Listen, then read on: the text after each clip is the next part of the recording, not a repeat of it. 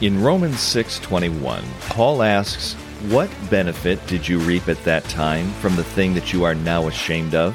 In other words, what is the benefit your soul gets when you choose to give in to the sinful, selfish desires of the flesh?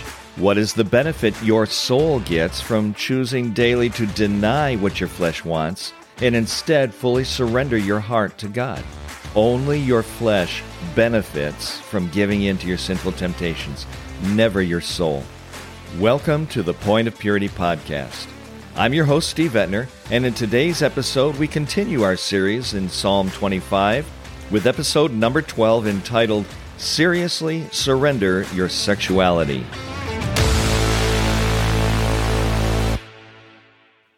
In Jonah 2 8, God says, Those who worship false gods turn their backs on all of God's mercies. Let me repeat Jonah 2 8. Listen closely.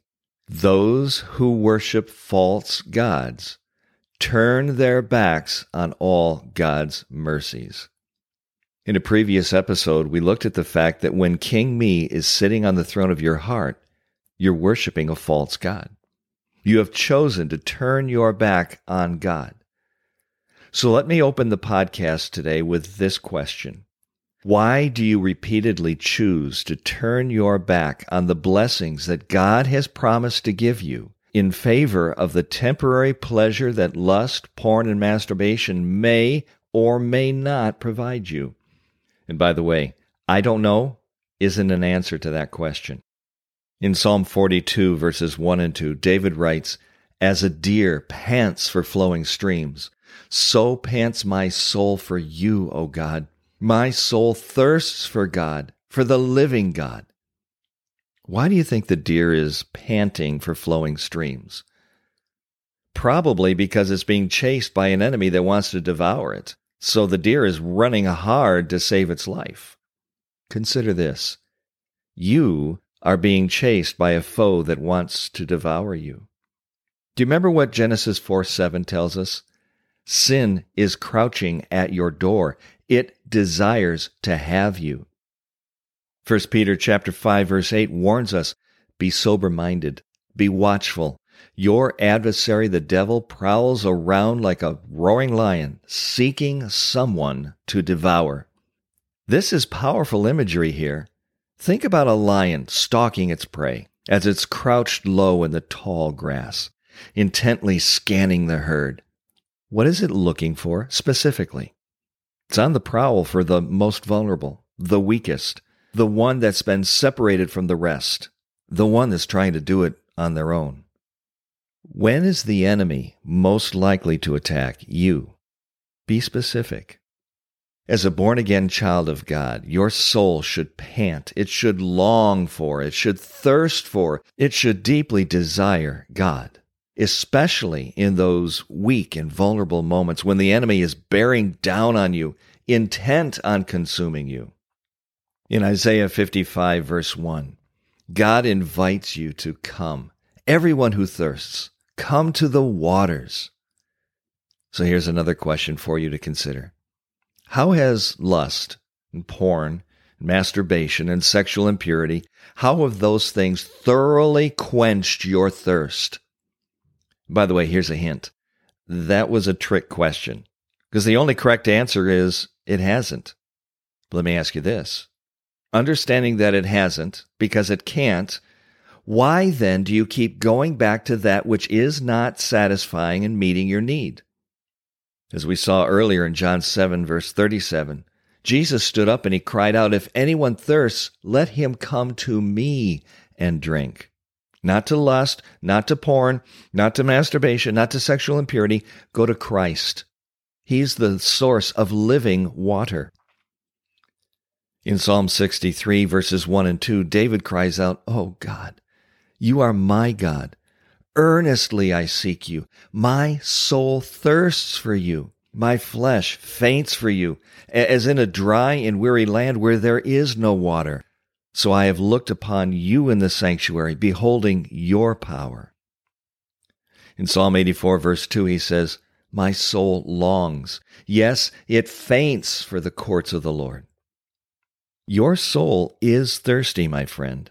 It's a thirst that only God can quench. Not lust, not porn, not masturbation, not sexual impurity.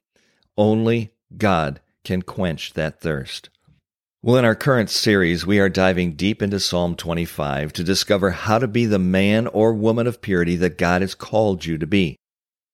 Psalm 25, verse 1 says, To you, O Lord, I lift up my soul. With that in mind, listen to what David writes in Psalm 42, verse 5. Why are you downcast, O my soul? Why are you so disturbed within me? Put your hope in God, for I will yet praise him, my Savior and my God. When you surrender to the beast, when you give in to lust and porn and masturbation, that three headed dragon, your soul, the core of who you are, is downcast. It's discouraged. It's feeling down. Your soul is disturbed. It's in turmoil. It's in conflict within you. You know what I'm talking about. But why? Well, it's because you're choosing to live for and serve King Me instead of putting your hope in God. King Me will always let you down. King Me will fail you every single time. God will not. Not now, not ever. You don't have to be downcast and disturbed. You don't have to experience guilt. You don't have to feel that shame. In Lamentations 3, verse 24, we read, The Lord is my portion, says my soul. Therefore, I will hope in him. In other words, the Lord is all you need.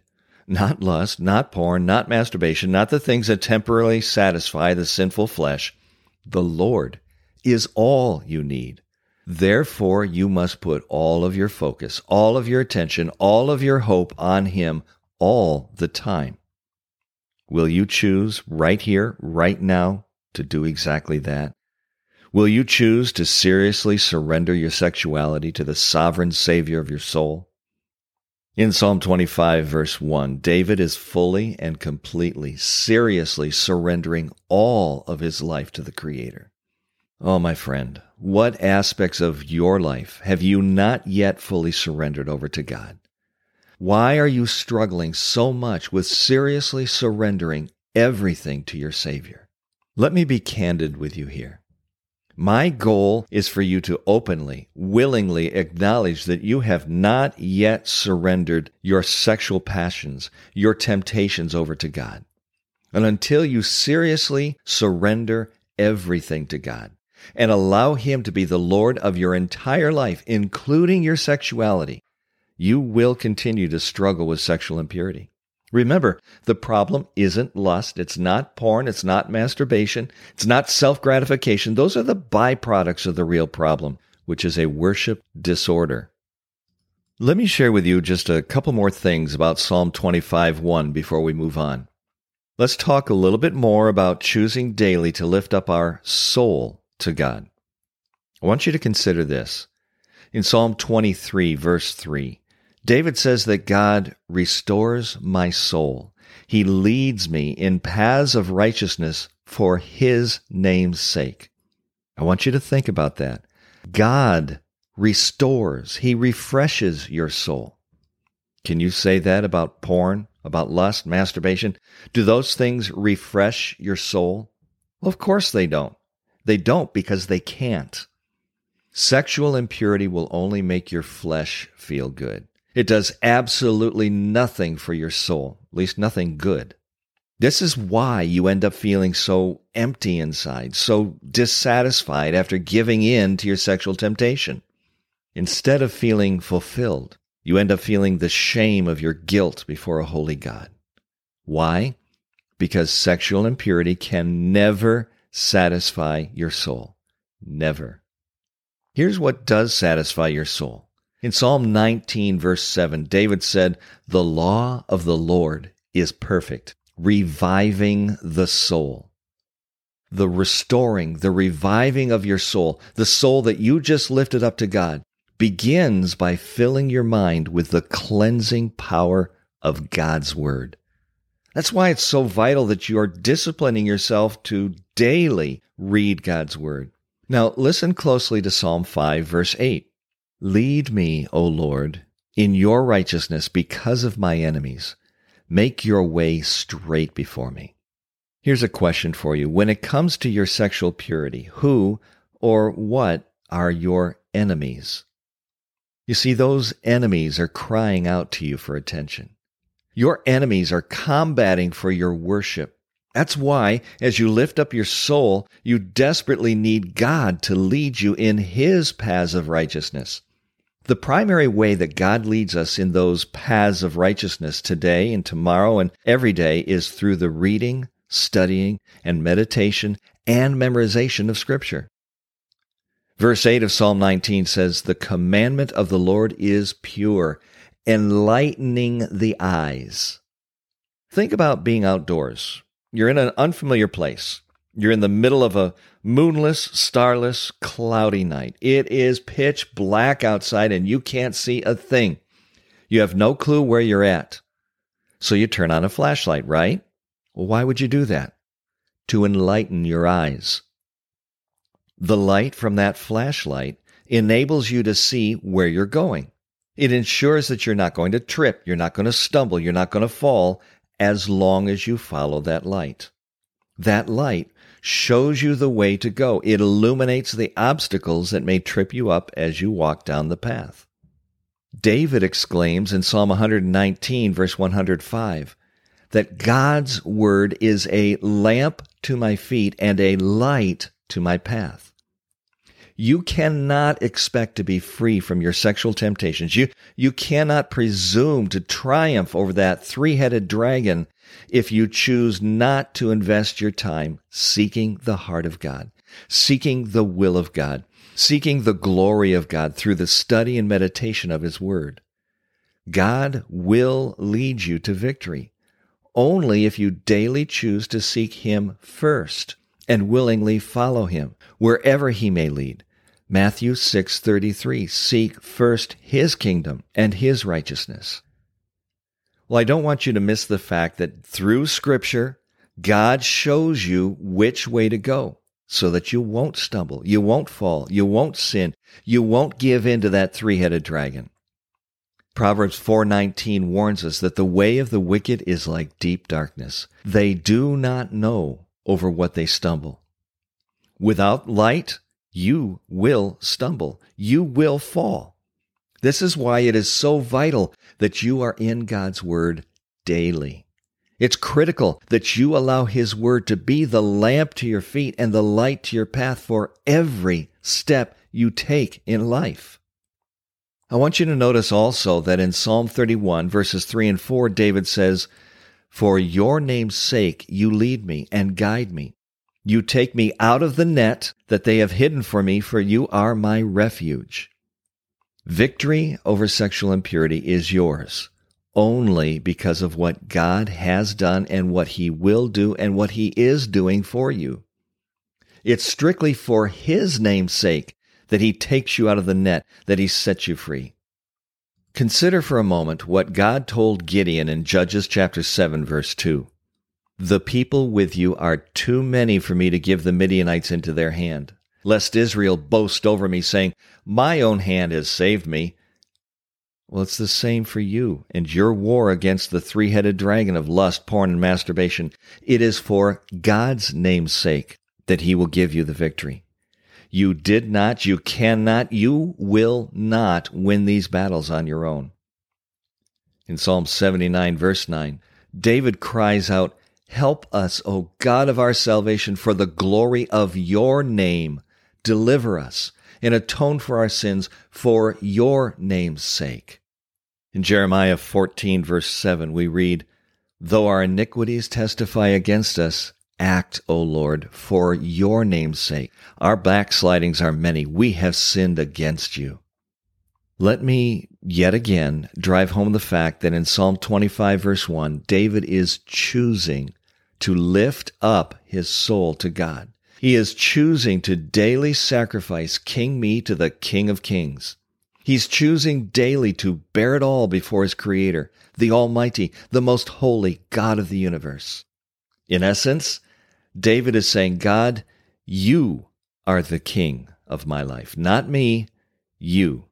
You are Lord over all creation. You are Lord over every aspect of my life, everything.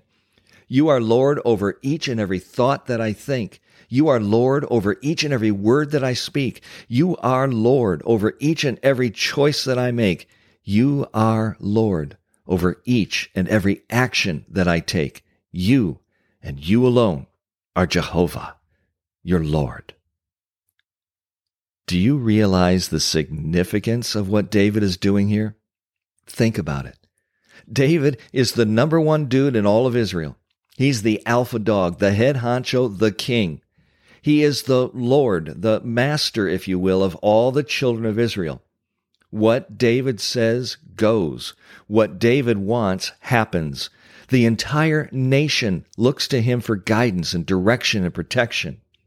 By calling God his Lord, Jehovah, he is confessing there is one even greater than him one that he is ultimately answerable to for everything in life.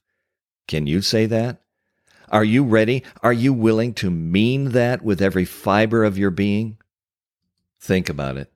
You have been living the majority of your life as the number one dude or dudette, the alpha dog, the head honcho, the king. You have been lord of your life and lord of your castle. You have made the decisions that affect you. What King Me wants, well, you're going to try your best to make sure it happens. Do you fully recognize that there is one even greater than you? One that you are ultimately answerable to? The King of Kings and Lord of Lords. The fact is, no one is higher. No one has more authority over your life than God. Are you living by that truth? Is God your Lord?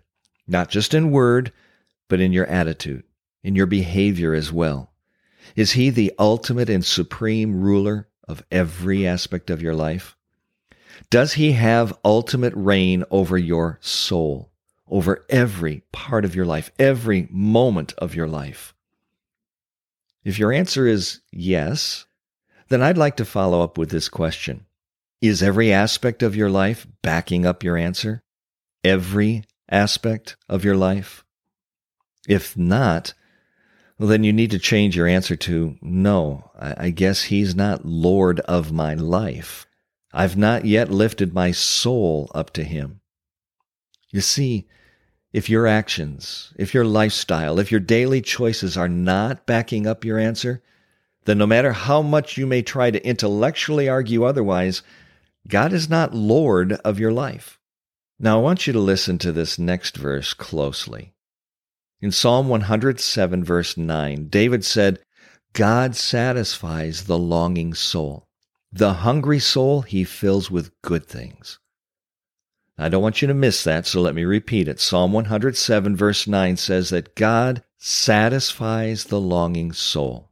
The hungry soul he fills with good things.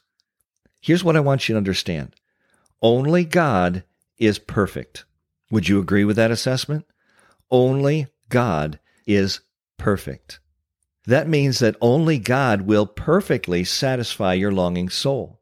Only God will perfectly fill your soul with good things. Only God will perfectly fulfill your desires, your expectations, your needs, causing a full and perfect contentment, thereby putting an end to all those selfish, sinful desires and expectations and needs.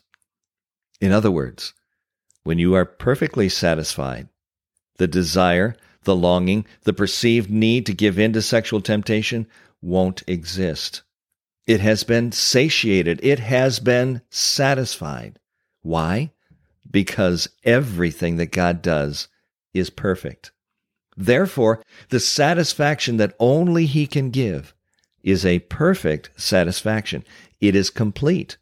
You need nothing else ever. We tend to experience dissatisfaction largely because the need, the true need, has not been met yet. Think about it this way when you have a mosquito bite, what's the need you are facing?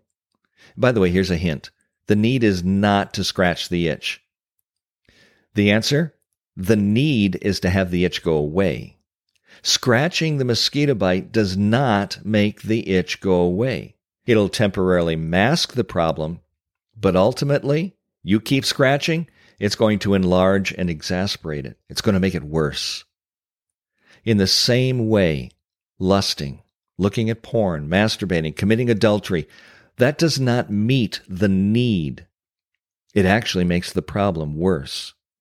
Only God can and will fully satisfy and fill your longing, hungry soul. The bottom line, you've been turning to the wrong thing to satisfy that thirst. In Matthew chapter 5 verse 6, Jesus said, "Blessed are those who hunger and thirst for righteousness, for they shall be satisfied." This is why King Me's pursuit of sexual impurity isn't meeting your needs. It will not because it cannot ever truly satisfy you. You're hungering, you're thirsting for unrighteousness. It's almost like drinking water from the ocean. It'll always, always leave you lacking, wanting, and needing more.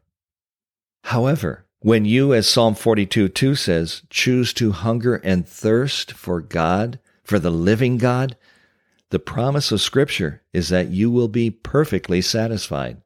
When you crave for and pursue after a right relationship with God, a life of integrity, of purity, of godliness, then you will be filled to overflowing, not needing anything else but God. John 7:37 it tells us that Jesus himself stood up and cried out, "If anyone thirsts, let him come to me and drink." My friend, a growing, vibrant relationship with your heavenly Father is all you need. That's why 2 Timothy 2:22 commands you to flee youthful passions, pursue righteousness, faith, love, and peace, along with those who call on the Lord from a pure heart. Flee those youthful passions, pursue after God. Instead of trying to find your satisfaction in sexual fulfillment, Find it in your pursuit of God. In Proverbs 19, verse 23, it says, The fear of the Lord leads to life, and whoever has it rests satisfied. Why? Because only God will supply every need of yours according to his riches and glory in Christ Jesus. Philippians 4:19. Psalm 16:11 reminds us that only God will make known to you the path of life. In his presence there is fullness of joy. At his right hand, not yours, at his right hand are pleasures forevermore. Only God will perfectly satisfy your longing soul. Psalm 34:10 says, "The young lions suffer hunger and want, but those who seek the Lord lack no good thing." Isaiah 58:11 says the Lord will guide you continually and satisfy your desire in scorched places. He will make your bones strong. You'll be like a watered garden, like a spring of water whose water does not fail. Well, I challenge you to echo the words of David in Psalm 25, verse 1, and lift up your soul to God. Choose right here and right now to fully surrender every part of your life, including your sexuality, everything over to Him. And when you do that, Jeremiah 6:16 tells us you will find rest for your soul. Well, let me close out today's podcast with these two verses from Psalm 62. Verse 1 says, "My soul finds rest in God alone. My salvation comes from him." He alone is my rock and my salvation. He is my fortress. I will never be shaken. And verse 5 says, Find rest, O my soul, in God alone. My hope comes from Him.